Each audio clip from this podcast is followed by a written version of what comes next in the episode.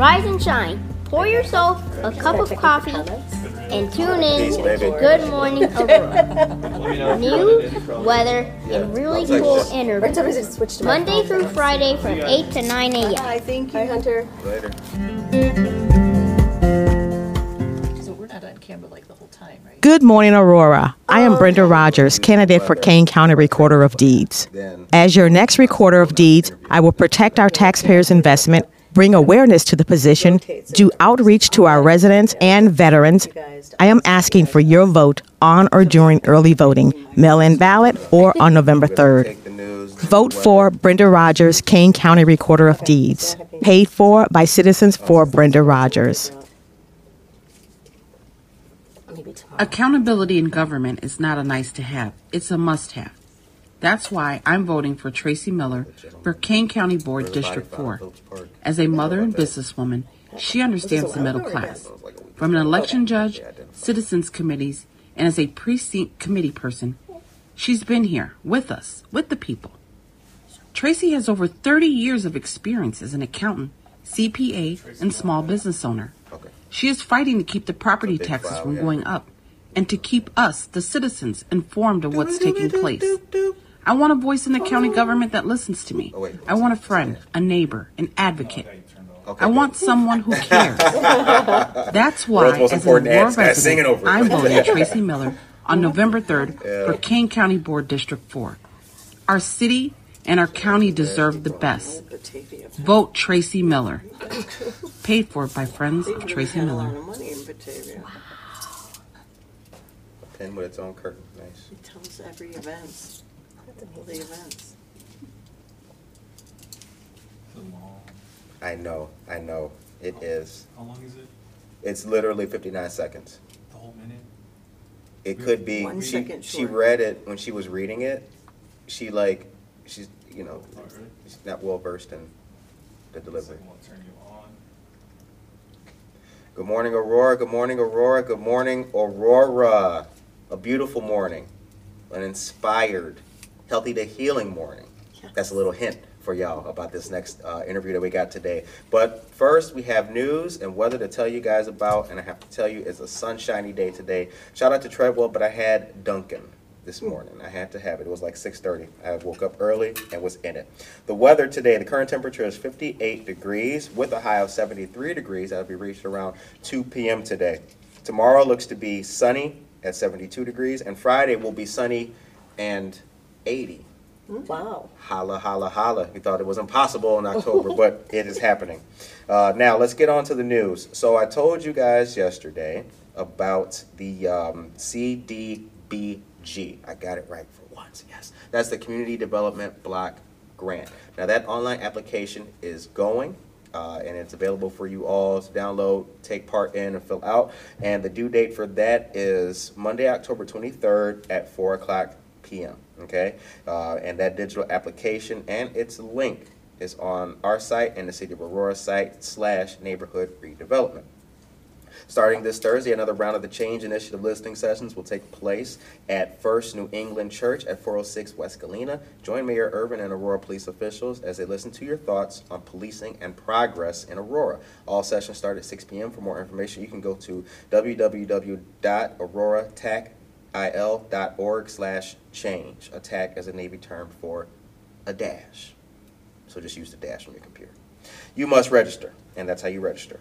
Now, nearly one third of businesses surveyed are in danger of closing by February 2021 if Illinois reverts back to phase three of the Restore Illinois plan, and nearly 15% would permanently close within two months. While a majority of businesses and professional service firms are planning on permanently altering their business model to include telecommuting options, those are just some findings released in the COVID 19 Business Implications Survey Report, a collaboration between the Aurora Regional Chamber of Commerce and Invest Aurora.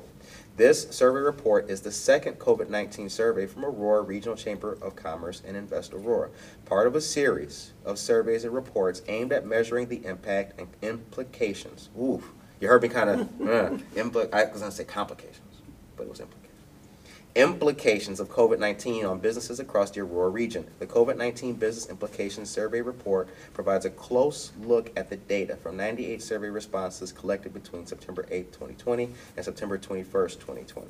Shout out to the Aurora Chamber of Commerce and Invest Aurora. Um, that's all for the news until about noon. I got something to tell you guys. That's a special edition. And now to the sports. Sports, midweek sports. I mean, what's, going on in midweek? Uh, baseball playoffs are continuing. We'll talk more about that later on as that goes um, continues.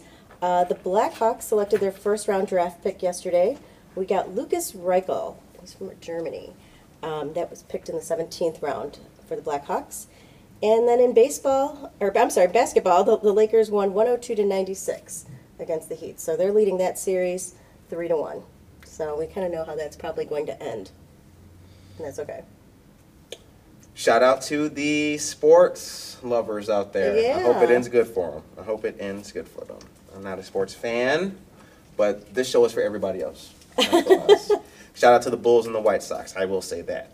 Um, and now we are here with our friends, Susan Romano, Amy Downing of Healing to Healthy. Good morning. Welcome. Applause for y'all. Thank Round of you. applause for y'all. Thanks Good to for see you having guys. us. Yep. Uh, thanks for coming on to Good Morning Roar. We got a lot to talk about, and we're going to learn um, about yourselves and all about healing to healthy. Okay. Um, I'd like to start off with uh, you're wearing pink today. What's the significance of pink this month? Pink, October is Breast Cancer Awareness Month, and it's, um, I'm not really sure, where pink, pink ribbons you'll see, pink, I put pink in my hair. Um, do you know, Amy, the significance of pink? Well, I, For I breast think it cancer. came out of the Susan Komen Foundation. Susan Komen, Komen Mhm. Foundation. Um, And we are here to uh, not only talk about our breast cancer journeys, but also to remind women uh, to get their mammograms and how important that is, and um, also to listen to your bodies. Um, so starting off, uh, we'll tell uh, Amy where are you from and where were you uh, where were you born and raised? Um, I am a lifelong resident of Aurora. So I have, Holla! Hey! Hometown. I won't say how long, but a long time. That's a good answer. And uh, Susan, yourself? I was born and raised in Lombard, so I'm western, you know, suburb, suburban girl. Um, my husband Joe and I moved here to the west side in Aurora two years ago. And we are restoring a 1957 ranch. So, Nice. Yeah. A we ranch on love the it. west side. Yeah, a Got ranch a on the nice west country side. feel to Yeah, it. that's right, that's right. No, we love Aurora. We've been fans of their art scene since uh, the art bar started. And we just fell in love with the community, which is why when we were looking to move, we moved here. Interesting. Hmm. Um, now, uh, growing up, what impact did your fathers have in your life? Um, and we'll start with you, Amy. Uh, my father wasn't in my life, so, um, you know, that certainly has an impact. Right. Um, But um, I'm, and I'm thankful at this point that I'm married and have my own family, and, uh, you know, that fulfills that void that I always felt like I had growing up, so. Right. Right. Understood. And Susan, yourself? Um, my, my father was a badass German. Um, he raised us, especially us three older girls. I'm second eldest of eight children. And he raised us to be, um, he always called us heavy duty. And as a young gal, especially as you're in your teen years, to be called heavy duty really um, wasn't all that in a bag of chips. But he did instill in us um, a work ethic that is pretty high. Uh, I have been working um, in Chicago since I've been 17 for lawyers. Um, We talked earlier, I've We been did. commuting Yep. on the BNSFs uh, for 44 years. And um, he unfortunately passed um, from non-Hodgkin's lymphoma when he was 65. He had just retired, and it was one of those stories. But he, uh, he instilled a good work ethic in us and a love of family. So tell us about how did you two meet? what brought We you have to together? give a shout out to somebody who's Yes. very important in Aurora, Mary Watson Rodriguez. Let's hear it for Mary. All right. We can do that. We can do that. Yes, yes, yes. Mary. She, um, she knew Amy and she knew me. And you know a little bit of your side, so. Yeah, um, so we were diagnosed with breast cancer right about the same time in 2017. Okay. And um, I had shared that diagnosis with Mary and, and a number of my friends, and she told me about a friend of hers, Susan, who was kind pretty much going through the same thing at the same time, and she thought that maybe we should meet and we could support each other. So we um, started texting and then talking on the phone. And um, Susan we came, met. yeah, Susan came to visit me at my house right after um, I came home from the hospital. We've been friends ever since. Yes. Yeah. You guys have a synergy, definitely. Yeah. We're sisters. Um, tell us about, oh, I'm sorry. Yeah, no. Oh, no, I was just, and, and tell us about the organization, Healing to Healthy? Yes. How did that come about? So, um, as, after the surgery, you have post-op drains in place, um, that drain the fluid off the, um, surgical site, and they're very uncomfortable. They hang down, um, to about your waist. Um, At the hospital, they tell you to pin them to, to your little bra that you're wearing, um, but that's not very comfortable. Um, it's especially uncomfortable at night when you're trying to find a comfortable way to lay down and sleep, and you're worried about pulling these out. Yeah. Um, so there's garments that you can purchase that are very expensive, or you can jump through hoops to get your insurance company to pay for them, that have pockets on the inside. It's like a camisole. Okay. Um, and I was able to get one of these, but not until after I was home from the hospital for a few days and um, had already been dealing with these. And um, I came up with the idea that maybe we could get people to sew these and just give them to patients before they go into the hospital so, so that they would be prepared. Right, knowing it when it is in advance, and then having that, Mhm. It's one of those things that you don't know that you need until it's too late to get one. right. I, I actually had a little bit of a different but similar problem. I was treated at Loyola in Maywood. And prior to my cert, my, I had a double mastectomy, and prior to that, um, I had a camisole fitting, and they have a room, you know, this whole section where you go in, and in my mind, knowing that once you're on a surgery, you have drains, you can have anywhere from two, three, four drains hanging down, and the thought of them being pulled out is insane. It's just, so you come out of surgery and you have all these drains and you, you, you can't, you have to sleep like this. Anyway, when I went in prior to my surgery for this post-op camisole, I thought, well, certainly it'll be something that, because you can't raise your arms, it'll be something that maybe it's got like Velcro that you could just put on yourself. They give me two, my insurance company paid a ton of money for, black um, stretchy camisoles that you have to literally step into, and somebody has to pull them up your body, and then put your arms in, and then put your drains in. And I thought, well, that's the most ridiculous thing ever, but I wore it. And I had to have help getting in and out of it every time. So then when Amy and I started talking, and she, of course, had a similar situation, um, I was like, we've got to do something. And so we came up with Healing to Healthy. I actually named it that, um, thinking that eventually we'll do more than just post-op camisoles. I know that um, my mother-in-law, um, when she was into her 80s, no longer swam anymore because that one-piece wet bathing suit was too hard for her to get off her body without help. And I thought, well, we could use the same kind of strategy, or our camisoles, but make bathing suits, two-piece Velcro bathing suits that elderly people can get in and out of very easily. That's a little down the road. But that's why I named it Healing to Healthy. So it could be anything from healing from a surgery to just living a healthy life.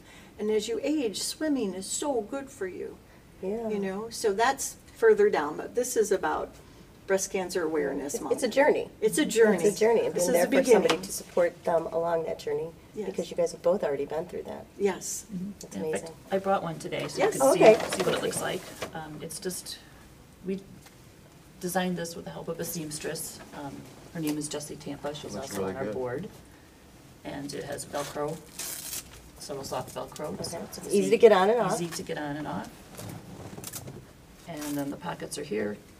You can tuck your drains in there, and they hold them just in place Oh. close to your body so that they're not Yes. flopping around. Yeah. They're not pinned to anything. And- Very soft, Yeah, very soft. comfortable, Oh, it is very soft. easy to wash. Yes, so you could sleep in this, or you could just put a t-shirt on over it if you wanted to wear it. And no one's the gonna day. know. No one, right. no. And you have that confidence that everything is secure and. And you're not you gonna can kinda pull Go 'em through your day, Yes. right. Yes. It's Yeah. gonna fall off, fall out. Right. And if you wanted to purchase one of these, they retail for between sixty and eighty dollars. Oh, wow, okay. And we give them for free. That's great. Wow. Yes. So we have volunteers Mm-hmm. that sew them for us.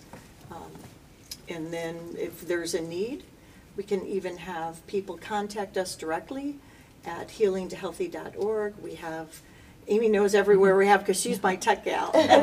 I'm more creative, but she's the tech gal, so we're, Um, uh, They can email us um, through our website. Um, We're on Facebook, we're on Instagram, LinkedIn. Um, we have healing a- to healthy. Yes, we have a YouTube tutorial now on how to make one of these. So if anybody's interested in volunteering for us, um, we would give them a kit with all the supplies and instructions, and then they could watch the video and, and learn how to make one. Right. We used to meet in person, obviously, and we can't do that right now. So we've actually met at the new library and have done tutorials there. Santori? Mm-hmm. Right, was it mm-hmm. there? Yes. Yes, yeah. that's what I recall.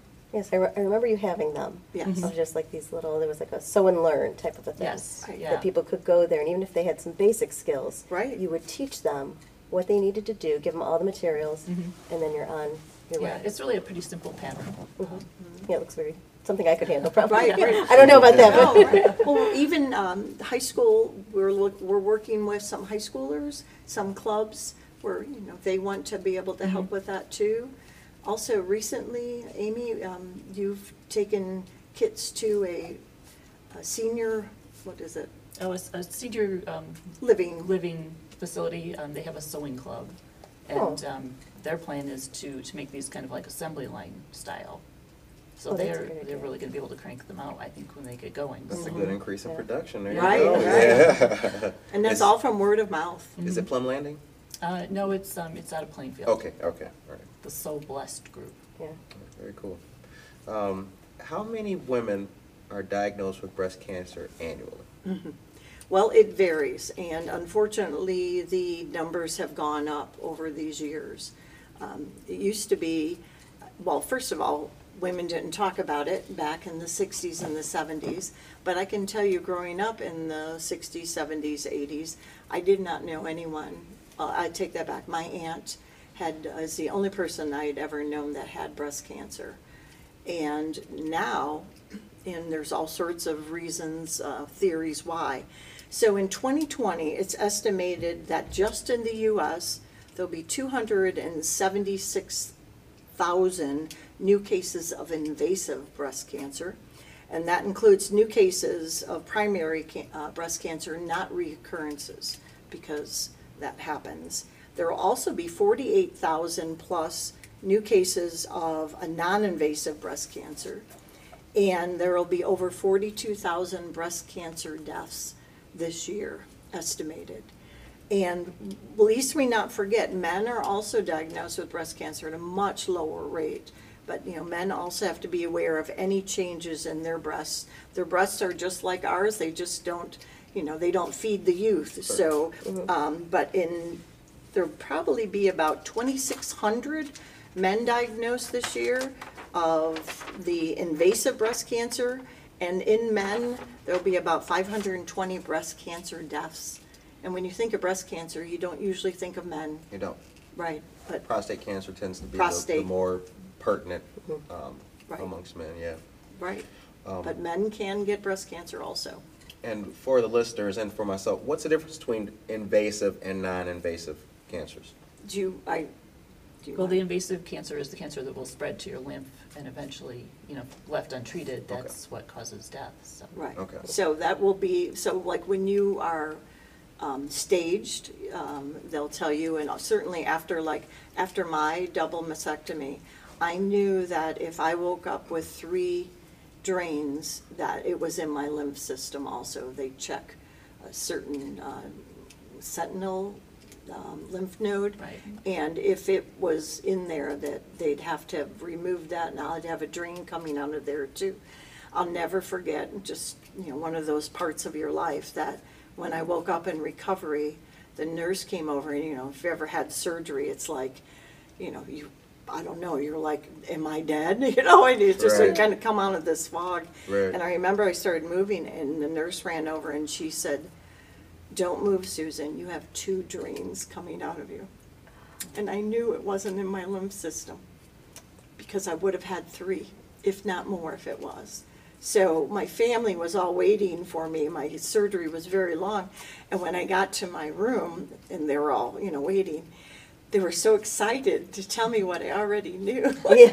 but that was fine. We all got to have a good uh, cry over it because we were so happy. Thankful, But many yes. women are already, once it's discovered, is um, it's already in their lymph system, and then it metastasizes to your brain, to throughout your body. And once it metastasizes, I don't know, the survival y- years is like three to five, I think, is what I've read. Yeah, And that's why it's so important to have that mammogram every, every year. Um, Just wanted to say that mine was diagnosed just on a routine mammogram. I had, I had no symptoms, um, I had no lumps. Um, The particular type of cancer I had formed a flat tumor so that it wouldn't have formed a lump. Um, um, So it's just really important to make sure that you get that, that done. Um, I had no history of it in my family. Um, It just came, came as a complete shock, but um, even when you hear those statistics, you always think that you're not going to be the one. Right, Right. Right. I hear that. So it's every year that it's recommended. Is it over a certain age or just if you have a family history? Um, I believe it's, is it Forty? forty? It's forty, Forty. every year after forty, but if you have a family history at all, or notice any change in your breasts, you know, definitely. I know, um, people, I know that fear kind of keeps people from doing, finding out. Sometimes, uh, it's fear-driven, that you're like, oh, it's nothing. But, um, for me, it was much different than how Amy was diagnosed. I had had a clean mammogram, and seven weeks later, I was showering and I noticed a change in my right nipple. Where if you you shower, men and women, the, your nipples like usually like that. Mine was just a little slightly up, and I thought, oh, I slept on it wrong, and uh, didn't think anything of it. That next morning, I got in the shower, it's the same thing, and I started pressing, and I felt something. Um, I went that week that week, I went and saw my GP, who referred me immediately to Delnor Hospital for uh, ultrasound uh, check on it, and the radiologist came right in and said, "We are seeing three areas of concern under your right nipple," which is exactly that week I found out. So I chose because of history that I have at Loyola, uh, who treated my first cancer there. I went back to Loyola. And because of my past history, they decided to do a double mastectomy and just be done with it. So, but I went that week. And I think some people might not. So I just, I just ask you, women and men, any change, get it checked out. Get it checked out. It saved my life. Yeah. Because this is, a survival rate is what, ninety-nine percent if it's Right. caught. Right. at- Early detection. early Early detection, your survival Right. rate is awesome. It's almost a hundred percent, Yeah. yeah, And ev- ninety-nine. And everybody's busy. Nobody really schedules that, or maybe some people do, you know, put that on their calendar. But you'd mentioned, like in the shower, that's probably the perfect, you know, It's a perfect place. time to always, you know, be aware, check Right. for any abnormalities. Any little Um, dimple or something that wasn't there before, it's just, it's huge, and, and make the, the appointments with your doctor to get in Immediately. there. right? And everyone kept saying, well, your mammogram, you just had your mammogram, it's gonna be fine. But, um, my, my godson is a radiologist and he said specifically under the nipple is very hard to see. So, he wasn't surprised. Um, you mentioned that in the '60s, um, and, uh, '70s, it uh, it wasn't talked about, Right. or uh, I think breast cancer, or perhaps Any cancer. Um, why is that? I don't, so from what I've read, it was like, oh, did you hear? So-and-so has the C word. I mean, they wouldn't even say it out loud. I mean, it was sort of the same thing with women when they were pregnant. Sure. Remember, you would try to hide your pregnancy, right? And you didn't really like go out in the open and it, it was just more, that was more of a fifties thing. In the sixties, a little bit more, but you would be out and about when you're pregnant. Um, I don't know, I, I don't know if it was fear, they didn't want people to know, you know, because their thought was they were gonna die. I'm not sure, it certainly wasn't as prevalent. And I have my own theory as why it's prevalent more is so that? now. And my theory, I've worked in the environmental field with lawyers my whole, well, thirty-plus years of my career. And I think it's what we eat, I think it's what we drink, I think it's what we breathe in. And I think all that toxic, toxicity that wasn't in our food, in our drinks, all the artificial stuff that, you know, these giant industries have put in because it's cheaper, but our bodies can't process it. And that's just my, that's my theory, and people argue and think it's not right, but it is so much more prevalent now. And back in the sixties, I mean, you went to the grocery store, you bought fresh stuff, you know, they didn't have all the hormones and uh, everything that they put in antibiotics and all that kind of stuff that our bodies can't break down. Artificial sweeteners, Right. Splenda. nothing, well, splint, but yeah, any of that, our bodies don't know what to do. They're like, what? You know, so there's byproducts out of all that when your body can't process it. You should have sugar, Right. real cane sugar, not beet sugar, cane sugar. Right. Right. So that's just my theory. Amy might, you guys might all have a different theory as to why, but Yeah, I've uh, I'm familiar with some of those cultural. They're they're they're cultural taboos that prevent people from talking about those things, which are serious in their life because they don't want to um, identify them. You know, let the world know. No. Yet to your point, you said that you know you're always thinking that it can't happen to you. Mm, So when you do start, you know, seeing lumps and having those changes in your body that concern you, your obvious reaction may not be to tell somebody about it. It's Right. to think and kind of play the scenarios in your head as opposed to getting it um, checked out. taken care of, Yeah. right? yeah. You're absolutely right. After I was diagnosed, one of the things I was most terrified about was just having to tell people, even my, my family, my friends, my coworkers. And then I was just amazed at the level of support and Mm. love that came back to me once I did start telling people. And, um, I mean, it really just helped me open up Yeah. to What- people. What are some of the emotions that you were going through during that, or even, you know, again, just as a, a double mastectomy? What are some of the emotions women are going through that you can, I, I, other than a lot? There are so many, It's- there's a it's gamut like of emotions. grief, wouldn't you say? Oh, it's grief. certainly It's- grief. It's a Uh-huh. process of, Right. um, you know, like denial and anger and shock. and Mhm. Right. How could, how could this happen to me? I, I always identified myself as this really healthy person. I was really fit. Um, I was probably in the best shape of my life when I was diagnosed. Um, And I just didn't see myself as this sick person. Mhm. Um, But again, it, it, that has nothing to do with it. It can just happen to To anyone. anybody, Right. anyone. My, my cancer was hormone dri- driven, so um, it's from having too much estrogen in the body. Okay. And Um, if- for, for me, um, it was kind of a double whammy because in 2001, my father had died from non-Hodgkin's lymphoma, and I was in the middle of terribly grieving his loss. And I was a runner, and I got up to run one morning, and I couldn't breathe. I had been having some symptoms, but they would go away. And what if, I don't know about you guys, but I was like, well, it can't be anything bad, because it wouldn't go away, right? If it was bad, it would stay all the time. Not true again. And um, I got up to run that morning. I was raising my two kids on my own, and I was running with a girlfriend, and I couldn't run. I had such a heaviness in my chest. Long story short, drove my, got my kids put away in where they needed to be, and drove myself to Delnor. And I had a uh, small cantaloupe-sized tumor of non-Hodgkin's lymphoma in my chest. So, um, being my father had just passed from it that year, I was like, what? I too was in the best shape of my life then. And I was mad. I was like, okay, God, I have these kids to take care of. I'm trying to get healthy and do the right thing, and now this. And it ended up that um, I- in 2002, November 2002, I needed a stem cell transplant to save my life. So fast forward all those years later, I meet this man who I just love. Joe, don't you know? We always hashtag him. Don't you know? And uh, we got married. We got married at the Roundhouse.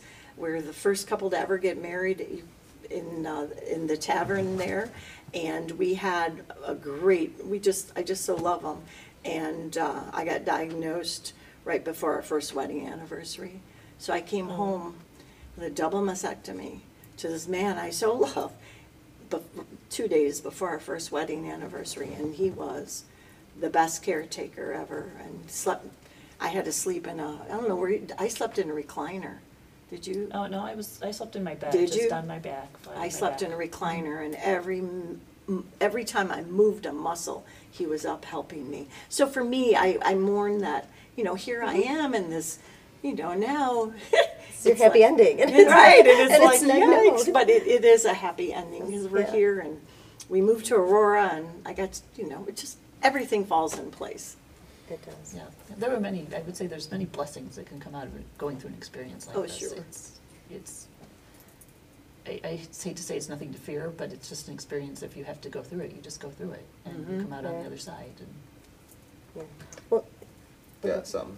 I got something from uh, for both of you ladies, Yeah. actually. Uh, a friend of the show has a question that we'd like to put to both of you. So we'll start with you first, Susan. How do you keep your chin up? um, I've kind of always had this personality, um, and I have high energy, and I just always like I love people, and in my sharing of what I've gone through, it helps other people. So that I mean, certainly, don't get me wrong. I have I have bad days, and uh, those days for me, I usually lift it up to the Lord. I have um, I mean, and that doesn't always work too because I end up lifting it up and then taking it back. But, uh, Like, hold on, God, you yeah, know what? like, Let me look at it one more time. On, what? Anyway, but I surround myself with these. Inc- I have incredible. Some of my family members are just there, and I have a network of friends that if I were having any issue, I could call and just privately share with one, who would then just lift me up so I could smile again. So I share a lot. Okay. Okay. so I, it- having cancer teaches you how to live in the moment and how to live Mm. for to, today and to make the most of, of every day and to not real, to realize you don't have control over the future um, and you never did Right. even if you didn't think that way before um, and just being able to, to live so presently has, has really been a blessing to me so it's great that you guys ha- have came together Yeah. to form this organization to be the support for so many other women out there. You said we think that you know all this all these emotions and know that other people have been through it and you can kind of guide them through it and give them the, the resources that they need. Right, You know, and they it's- can it's- reach out to us, mhm. healing to healthy at any time, if they're afraid, if they have questions. I had shared earlier mm-hmm. about a issue I had with insurance. If they're having issues, I mean, I've been through where they're like, nope, we're not paying for that, and I'm like, oh, yes, you are, it's federally mandated, you have to, and they paid for it. And so, you know, anything like that, I mean, we're not only here to support with our chemicals, we're here to support them emotionally, um, if, with any, with anything, or just to be a connector for resources. So please, reach out to us. How do people, um, one, I guess, if they know somebody that wants a camisole or needs a camisole, how do they get in touch with you or how can they donate?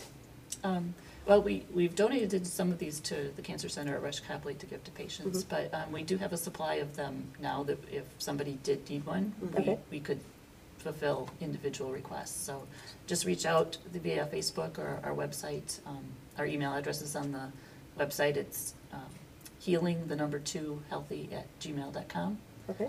um, or go to healingtohealthy.org. Right. I think there's a form on there if you want to. And Facebook is always so easy, Yeah, just because Facebook. everyone's on Facebook. We just had someone reach out, a friend of mine whose niece in her twenties was going to be having a double mastectomy. And she was out of state and uh, wanted one, contacted Amy and she sent it to her. I mean, we can send them anywhere, right? At no cost. I mean, and Amy, none of us make any money. We're not like a nonprofit where we have this board of directors who are driving like cool Limos, cars. yeah. No, But you are a nonprofit organization. we are a Yes. nonprofit. Um, Yeah, we are a 501c3. Right. uh, For tax purposes, and um, uh, people can donate either through our website, um, we do have a fundraiser going on on Facebook right now, um, Okay. through our page. They can make a donation just to help or in honor or memory of somebody. They can do that as well. Yes, Yes. absolutely. We have a commercial right now. I'm on it. It was like, wow. Um, um, that wasn't as easy as I thought it would be. And I realized I moved my head a lot, but regardless, for twenty dollar donation, you could, you know, that's what it costs us to have that made. They can have that in honor of someone, in memory of someone, you know, whatever you, or just to do it, you know. I actually was so blessed, I had a fundraiser for us for my birthday. You know, Facebook allows you to do that. And um, raised a a good chunk of money um, that way.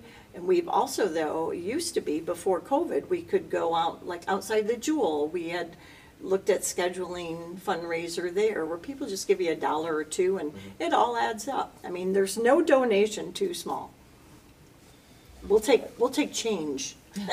Any, anything helps. Anything Yes, helps, helps. anything, yes. Um, the time is now 9:20 a.m. You're listening to Good Morning Aurora, the second largest city's first daily news podcast, and we are joined by our friends and community partners, Susan Romano. Accountability in government is not a nice to have, it's a must have. That's why I'm voting for Tracy Miller for Kane County Board District 4. As a mother and businesswoman, she understands the middle class. From an election judge, citizens committees, and as a precinct committee person, she's been here with us, with the people. Tracy has over 30 years of experience as an accountant, CPA, and small business owner. She is fighting to keep the property taxes from going up and to keep us, the citizens, informed of what's taking place. I want a voice in the county government that listens to me. I want a friend, a neighbor, an advocate. I want someone who cares. That's why, as an Aurora resident, I'm voting Tracy Miller on November 3rd for Kane County Board District 4. Our city and our county deserve the best. Vote Tracy Miller. Paid for by Friends of Tracy Miller.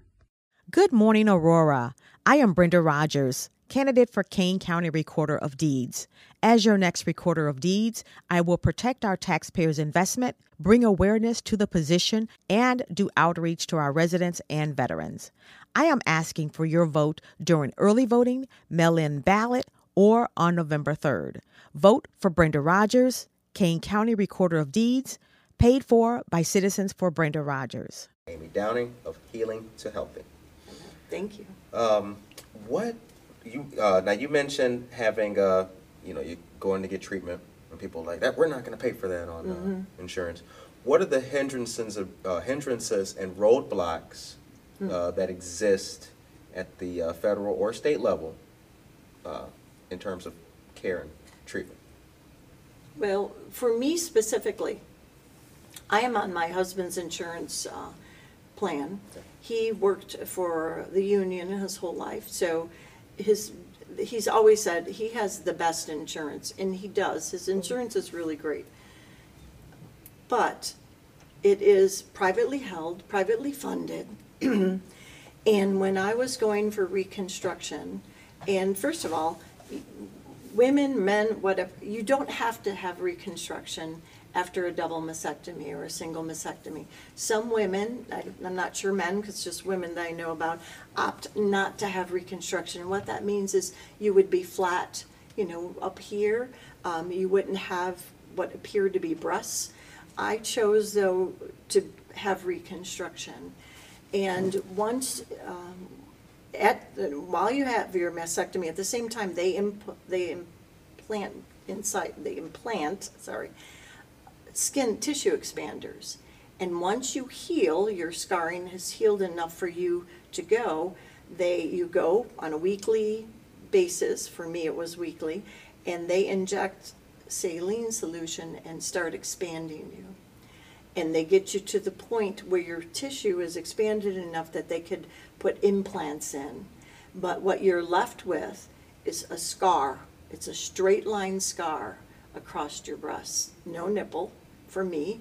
There were no nipples. And I had heard about um, a man who started doing uh, 3D nipple tattoos in honor, I don't know if it was his sister or his mother who passed. He travels around the country. So um, my husband Joe and I had decided I'd never been to New Orleans. That was a place that he went to, and this is a little offshoot, but I'll just tell you because this is how I am. Um, we decided we were going to go on this trip, and I was hashtagging it that um, what, what was I calling it? The nip trip. and then another person in my life said, "Why don't you then also hashtag it the tit tat?" So we're going on this nip trip that. to do this tit tat. But as it turned out, that that's very expensive. And at Loyola, they trained one of their nurse practitioners in their plastic surgery department um, how to do them herself. And she does incredible work. So when I went and I had them done the first time, and it got processed through my insurance, through my husband's insurance company, they came back and denied it because it was cosmetic. So I called and had a little discussion with them, and they said, no, we are privately uh, funded. We can make our own rules. I went back to Loyola, told them what they said, and they said, uh-uh, not true. Federally mandated, it's part of reconstruction. They have to pay. So my doctor had to write a letter, very specific, and that went to the insurance company, and guess what? They paid. So I will encourage people, if anything gets rejected, always go back, do some research, reach out to us, because that would have cost a ton of money out of pocket. I also had to go back, because just like any tattoo, it fades and it wasn't quite what we expected, and I went back for a touch-up. That again was rejected by the insurance company. Again, had to call and again remind them about the letter my doctor and the federal mandate that they have to pay for it. And guess what? They paid. Sheesh. But had I not done that, they wouldn't have paid.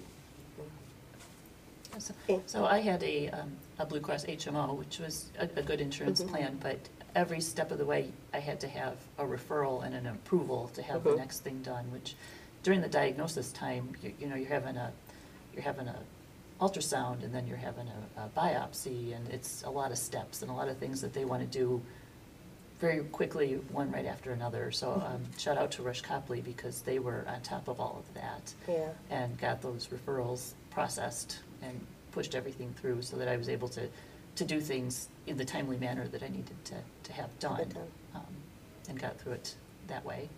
Um, The other thing I would like to mention for women who don't have insurance, um, go to the VNA. Oh, okay. VNA Healthcare um, has a program through the state of Illinois um, for mammograms for women who are uninsured or underinsured and um, can help with that whole process as well. So first start, first step would be to start with your insurance company, find a doctor in network, see if there's any referrals that you need, and if you don't have insurance, there are resources like the Yes. VNA Mhm. that you can reach out to. Yes, Just to make sure that you're getting it done, which is Right. important. That's great. If I'm not mistaken, there was a campaign, uh, not associated with a person, I don't think, but there was a campaign or a push to have mammograms free? Am I not, am I mistaken in that? There was a, I thought there was a concerted effort at some levels Right. to have mammograms either free for women or at a Well, significant reduction of it- cost. That- Is that, If you, if you're covered by any insurance plan, it has to cover it at hundred Right. percent as Okay. a, as a preventive service. Right. so. okay. But there are also, aren't there mobile um, mammogram, th- they, whatever, a mobile, they drive around and they screen women? I'm almost sure they do that also, and that would be for free. I would think, but I, I don't know. I'd have, we'd have to look into that. If anyone's interested, contact us, Healing to Healthy I mean, if you contact Good Morning Aurora, I'm gonna point you to Healing and Health. Oh, yeah, you Anyway, can know, I'm contact trying- them too, I asked the question, I still don't know what it was. Uh, I worked at, uh, I worked at Edward Hospital once upon a time. Okay. Uh, That was my first job out the Navy, and, uh, there were, it was like a van. It was like a, um, a Mobile mobile clinic of some sorts, but I did think that, uh, there was also a concerted effort underneath that to show, like, especially in underserved communities. Right. Where people, you know, have not any lack or, uh, excuse me, have any resources whatsoever, that may have been what it was, you know, driving perhaps those communities and bringing out those vans and things. But I like when I hear the shouts out, the shout outs to Rush Copley and Delnor Hospital, Right. because I do believe that like, um, they don't get enough credit for the good that they do. So it's great to hear stories like this. a lot Right, of and the VNA, vans. my gosh, Yeah, Yes, right, yeah. that is huge in Yes. Aurora here. That's one down there on Highland? Yes. Is that the- Yes. Okay, yeah. And they have a I lot had a of, friend they that have a worked lot there, of but- resources, yeah. um, so I would encourage people to contact them too if they, if they're in need. Nice. And shout out to the medical team, the nurses, doctors, Right. practitioners who, who are dealing with people every day, you know, and guiding them through this. So Right. it has to be a tough, you know, And there's lots of steps too. I have a breast oncologist, I have a plastic surgeon, I have a breast surgeon. I mean, that's just, yeah. And I have all those appointments, so I have one, so this month I have my plastic surgeon, I have my CT scan to make sure things are cool, and I see my breast oncologist all this month. Yeah, and these people become a part of your life for Yeah. many, many years after the surgery, so. Yes. And they get cookies too. Well, hey, if that's a, you know that's an excellent Oh. No, I segue. didn't, I didn't mean it for that, I just meant, uh-oh. so Your cat's our, upside our down, friend, Curtis. is it? Oh yeah, don't, don't there we go. Right. Uh, so our friend uh, Susan baked cookies for our staff and our team. So Hunter, JV, myself, and Christine, we all got cookies. Yeah. So this is a very, very big thank you. Um, You're I'm gonna welcome. Tear this up So with much. round so two of the sweet. Dunkin'. Oh, Um, so I want to, if we can, um, I want to talk a little bit about preparing the next generation of women to be cognizant of their health, to um, to have those checks early, to understand what the mammogram is and its significance and everything. Um, where does that start currently in society, and could it be better or enough? You know, I, I you know, I'm I'm speaking on issues that I am completely unfamiliar with, but I'm, you know, trying to just ask: is is there a lack of understanding with young women about that importance now? Is that being taught? Should it be taught? What's the status with that? Well, my, my son is at West Aurora High School, and he's taken a really excellent health class that I feel Okay. like has been a good um, foundation Okay. for a lot of that. Um, I don't have a daughter, so I can't speak Right. to that part of it. Right. but- so I have a daughter who uh, is turning 30 next month. Hard to believe, my baby girl. Um, but I think that this this generation, and the younger, even uh, younger than that, um, I think they are being groomed better than like we were groomed. I mean, back in the seven early 70s when we had health class, you know, everything was whispered about and we Right. were separated and all that kind of stuff. And we certainly didn't learn about our body and what possibly could happen and even just look for changes. Right. And, um, it, for whatever point, and now that they talk about mammograms, now they have October Breast Cancer Awareness Month. None of that existed before. I think that this is pretty much in their life from early on. So my, my hope would be that they are aware and that it is being taught at school on a better level than what was taught before. Um, maybe culturally, it's not, I, I'm not sure, but I think that everybody is pretty much, it's, it's there. And we talk about it on shows like this, and on television, and on Facebook, and social media all over. Yeah. And, you know, people who've had it talk about it. And the organiz- organizations like yours and so many out there now bring do bring that awareness. And as you mentioned, it's not as a taboo subject like it once was in the past. So Right. hopefully, these kids that they're affected, everybody knows somebody Everybody. that was affected yes. by it. Right. And now that it's so open, you know, they can. Right, and I think that they're more, um, these generations talk more. I mean, even me, at- I'm 62. I mean, for me to sit here and talk about my nipple, I mean, that would have never happened. I mean, my father is rolling in his grave. This would have been a banned show back in the day. That's right, right. Um, but people talk about that now. I mean, kids are more open about their bodies and, you know, their personalities and all those things. So prayerfully, it's not an issue like it used to be. And they do talk about it and recognize it and share it. And, and hopefully, if it's something that's fear-based, they don't want to have it dealt with, they've shared it with somebody who says, uh-uh, let's go. Right. We're going. Mhm. Yeah. Um, diet, Mm. exercise, or the lack of, and smoking, I'm sure, are huge contributing factors to cancers. Right. Um, Obesity is huge. I mean, I Obesity, didn't okay. mean that, I'm not meaning it like that, but I just mean obesity in the US. I mean, we Oh, have, I mean, we're one of the fattest Populations, cultures. yep, we are. Popula- I remember years ago going to France and um, it was in between my diagnosis in oh- oh- 2001 um, and my stem cell transplant in, in 2002, I had a credit card with nothing on it. I had a girlfriend in France who kept asking me to come, and I was afraid to fly. And I thought, forget that. I was afraid of cancer too, so let's go. So the kids and I went. and I have to tell you, we were there for two weeks, and you rarely saw an overweight, a large, large person. Right. Rarely. They smoke and they drink, but they eat differently. And in France, and maybe it's different now, but they eat a very small breakfast. They eat a huge lunch and a very small dinner, where we're opposite. We eat a breakfast, a lunch, and a dinner. And I don't know if that has anything to do with, it. they also tend to eat a little bit more. And they eat rich food, but it's all from scratch. It's all. Right.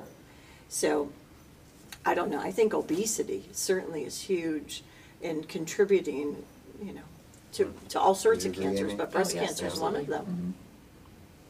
Um, so we now the show ends Hmm. on a positive. Well, the time is now nine thirty-three. We got some time, so we we're going to start this part of the questioning now, so we can we're going to roll into this. Um, I got to get you on record, both of you. Best restaurants in town. Hmm. Where's Amy going on this? uh, I'm from out of town. Where you where you sending me, Amy? We'll start with Amy, then we'll go to you. um, Okay, Susan. uh, my, hands down, my favorite is the turf room. Oh, Because that's Okay. North Aurora, but Oh, yeah. Okay. That's where we go for date night and All happy hour. right. Christina's, uh, she's mentioned that before a couple of times. Yeah, turf It's room. very good, very good. All right. I forgot about the turf room, you know, I used to go there when they first opened, Parker owns it, and he also opened, um, the hardware, which is a little bit of different vibe, but that's Parker's restaurant too. Um, that's a great, that is a great place, but locally, um, we're a fan of music, so anywhere there's music, Gillerson's been having music out behind. Yep. Uh, Jake Mack, shout out to you, um, the other musicians, we, wherever they are, we usually follow. Um, Altiro, Okay. we like Altiro, we haven't been to Mora yet. You haven't been to Um, more yet? I thought you would have been to Well, you know what? Susan.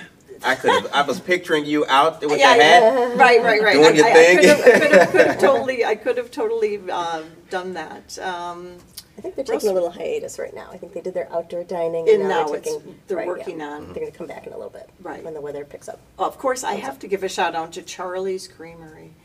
Their Yeah. butter pecan ice cream, OMG. Okay. Yeah, unbelievable, You heard it here on Good Morning Aurora. That's the butter right. pecan Yeah, ice yeah, cream. yeah. That's made by hand. If you- There's a story behind it about how Esther went to California to learn how to make all of these, which is another story in itself. I'm thinking carpal tunnel after a while. I'm sure there were machines, but here's me like saying. with the big wooden spoon. Right, right, right, right, right. Love I it. really like the uh, grapefruit flavor Oh, they got down. It is, too, I mean, just one little scoop of that little tiny. I'm spoon. salivating. It does. I mean, your mouth is just Yeah. boom. It's just an explosion. Yeah. That's a very good place. Yeah, Yes, Charlie's. Creamery. Very good. Where, Uh, where else? I don't know. Where else am Uh, I we- missing? We get takeout from Jalisco's Tacos, Oh, Okay. or um, Friday night pizza night with gourmet pizza. Gourmet Oh, pizza. Yeah, it's on Elmwood? El- Elmwood, yeah. Elwood, Elmwood, Okay. yeah. Yeah, this, That's you good, know, that's good. so the first person who I heard that from, like we had gourmet pizza. I was thinking that they got, you know, like some Right, like fancy pizza. Yeah, they, what is it? The the freezer aisle at mine or something like that. Gourmet, you know? Yeah, DiGiorno. It's a place. okay, it's a place. It's- All right. It's a little hole in the wall carry-out Yeah. place, but really good. Those are good. Really good thin crust pizza. Yeah, You some can of the get best places. Carry out. You can also get it at Aurora Tap House. Remember we had our meeting there? We did, Oh. yeah. That was a gourmet pizza that they threw in like their little oven. The beep that you're hearing, um, Not a pizza. it's not a pizza. It's pizza. not a pizza, that's a pizza oven is going off. oh, we're about to cook right now. Um, so, okay, got you on All right, good. Turf Room, Altiro, got you on record with the. Gillersons. Gillersons, Gillers, excuse me. Yes. Um, got you on record with that. Now, it's a hopping Friday night. Mm. I've seen you a lot of places. Um, it's a hopping Friday night, first Friday. Where are you ladies at on a first Friday? Oh, my gosh. We're here, I'm here a lot, you know. Yes, you are, yeah. Um, I, I, wherever the shows are, I mean, we go. I, I mean, I love watching the belly dancers, Out on Downer. I, I Oh, yes. photograph and I, I just, Zenloft. wherever the Mm. people are is where you'll find me and Joe. Yeah. Okay. I always like to hit up Wickwood House for a little shopping. Yes. And Yes, um, Society yes. 57, Yes. Yeah. a little coffee.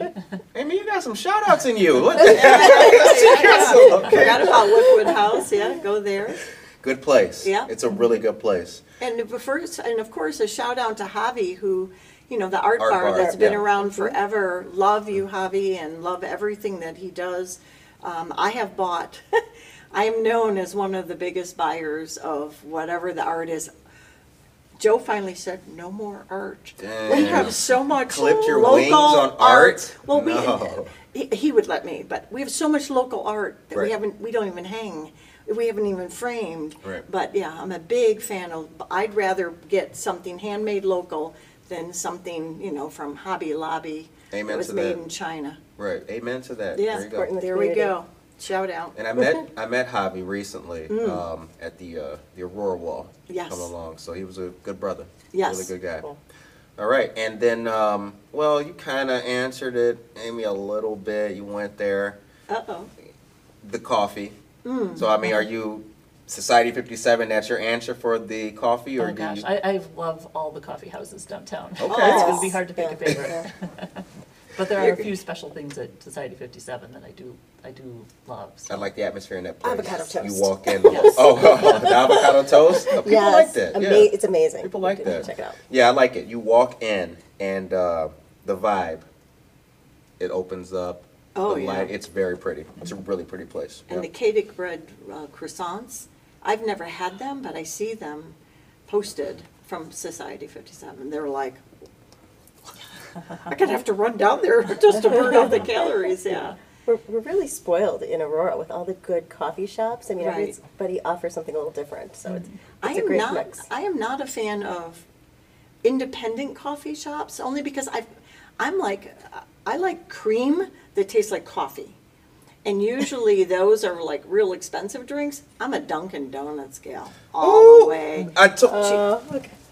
I can brew Come it at on. home in my 1957 Bam! percolator. Yes. Boom, The shakalaka. Dunkin'. That is right. That's That is- right. And, yes. you know, I know they're corporate, and I love supporting. Everyone knows I love supporting our Aurora.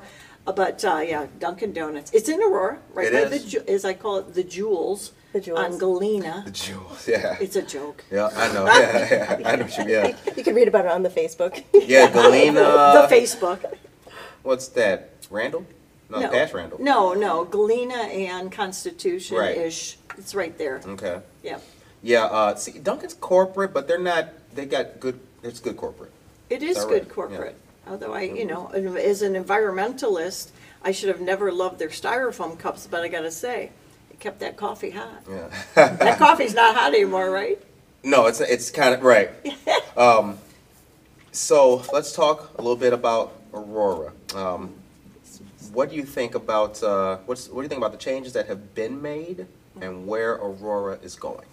We'll start with you, Amy.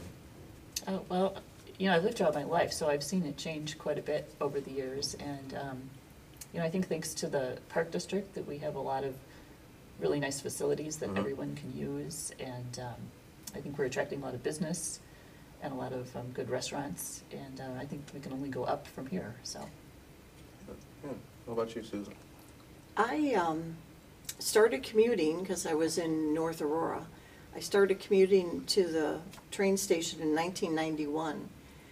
And um, when I first said I was moving to North Aurora, some family members were like, "Ugh, Aurora, you know, and I said, no, North Aurora. Well, that's north in Aurora. And I'm like, no, so we're talking about regardless. But Right. back in the 90s, you know, it was not always the place to be. Mhm. I mean, um, but I have watched, you know, just the music, the art. I mean, what were the, what was the street festival they used to have in the summer? Every- Alley Art Festival. No, no, no. Alley Art is in August, right around my birthday. So I, no, it used to be in the summer. Oh, Was Down- Downtown Alive, like Downtown Alive. Was that it? yeah.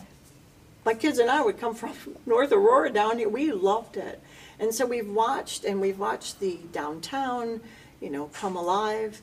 I mean, everybody has their opinion. If you look at anything that's ever posted on, you know, what's happening in Aurora, you'll see all the different sides of it. I would like to see things progress a little quicker. It seems like lots of times you see them working on something, and it's like, it's a year later and we're still working on it. So it would be nice um, to see things progress a little quicker and also to have better parking. I am never pa- parking on, is it Broadway? Yeah, you, you can. Could you ever? I almost sideswiped this Yeah. really badass, good-looking vintage truck because the uh-huh. guy next to me was crowding me over. Yeah. They put, yeah, that's crazy, but we need more parking. I go I go around to parking lot E. It's got that new little vintage sign right across from um, the fire museum. So both places. It's kind of Okay. like tucked away. Oh, Nice yeah, parking behind the lot cake back there. place. Yes. Yeah. Yeah. Right, right. Yeah, I'm a big fan of signs, so I do like the, the sign that they put in as well. It has a nice look to it. Like Right, at isn't it night when cool? it's lit up, it does have a uh, Vintage. Yeah, it does. yeah. The vintage vibe. Kind of like And a film where's- noir kind of thing. Where's Josh Schultz's new, the new Aurora sign? Where is that at? I've been trying to find it. He's- Lake. The mural, Lake and Galena. Lake and Galena. Tortas Guadalajara, yes. Okay, right behind it. okay, So if you are going what would be east on Galena, okay. coming into downtown on your right hand side, you'll see it. You'll see it, okay. If you're driving down Lake, you can't see it, but if you're coming, you know, from the west side. Galena, okay, because I went down Lake and I couldn't see it. Yeah. Yeah, no, Okay. yeah. It's a great mural, looks really good, and boy, I tell you, the style that we're talking about, Mm-hmm. it really adds a lot of like life and vibrancy to that corner. I mean, Awesome. it, it does. It, it looks uh, vintage and very cool. They Hip, really, they really modern. cleaned it up over there as far Yeah. and then put that sign in there too. So They did it's the great. gold on it recently, Oh, awesome. so now it's blinging. Bling. Wow. Yeah. And also a shout out just to Aurora because I've started doing, I do some photography on the sign, on the side, and I've started doing some photo shoots of seniors, you know, the gals and ga- guys. I use downtown Aurora so much. It's got such a great vibe. There's so many great places to shoot. So, you know, all your photographers out there, come to Aurora, spend your money, but also, you know, they're great places to shoot. Shout out Yes. to GW Bonic, Mm-hmm. all of our um, photographer friends. Shout out. Awesome. Shout out. Yeah. Um, so the show ends on a positive Hmm. note. Um, shout out to social media one more time, though, ladies, so people know where to find you. Um, Facebook, Healing to Healthy. Okay. Um, Instagram, Healing, the number two to Healthy. Okay. Uh, LinkedIn, um, well, Healing to Healthy, I, I, Right. I'm not sure how you can search that up on LinkedIn. Right. Um, Our website is healinghealthy.org, and there's, uh, the YouTube video is embedded into the website, so you can watch it there. Wonderful. Right. I subscribed yesterday to your Thank YouTube you, channel. thank you. Oh, we'll make sure that we subscribe too. Okay, so please thank you. subscribe. Um, positive note for the day. We'll start with you, Susan. What's the message to the women of the city of Aurora? Well, to the women and the men, um, with regards to, first of all, uh, thank you for having us. Um, That's really positive for us to be able to speak and share our journeys. But um, I just want people just to listen to your bodies, notice any change, and then act on it. And if there is any fear or something that you need to discuss, you can reach out to Amy or myself and at Healing to Healthy on Facebook. I am us, and we'll get back to you. We're here to help.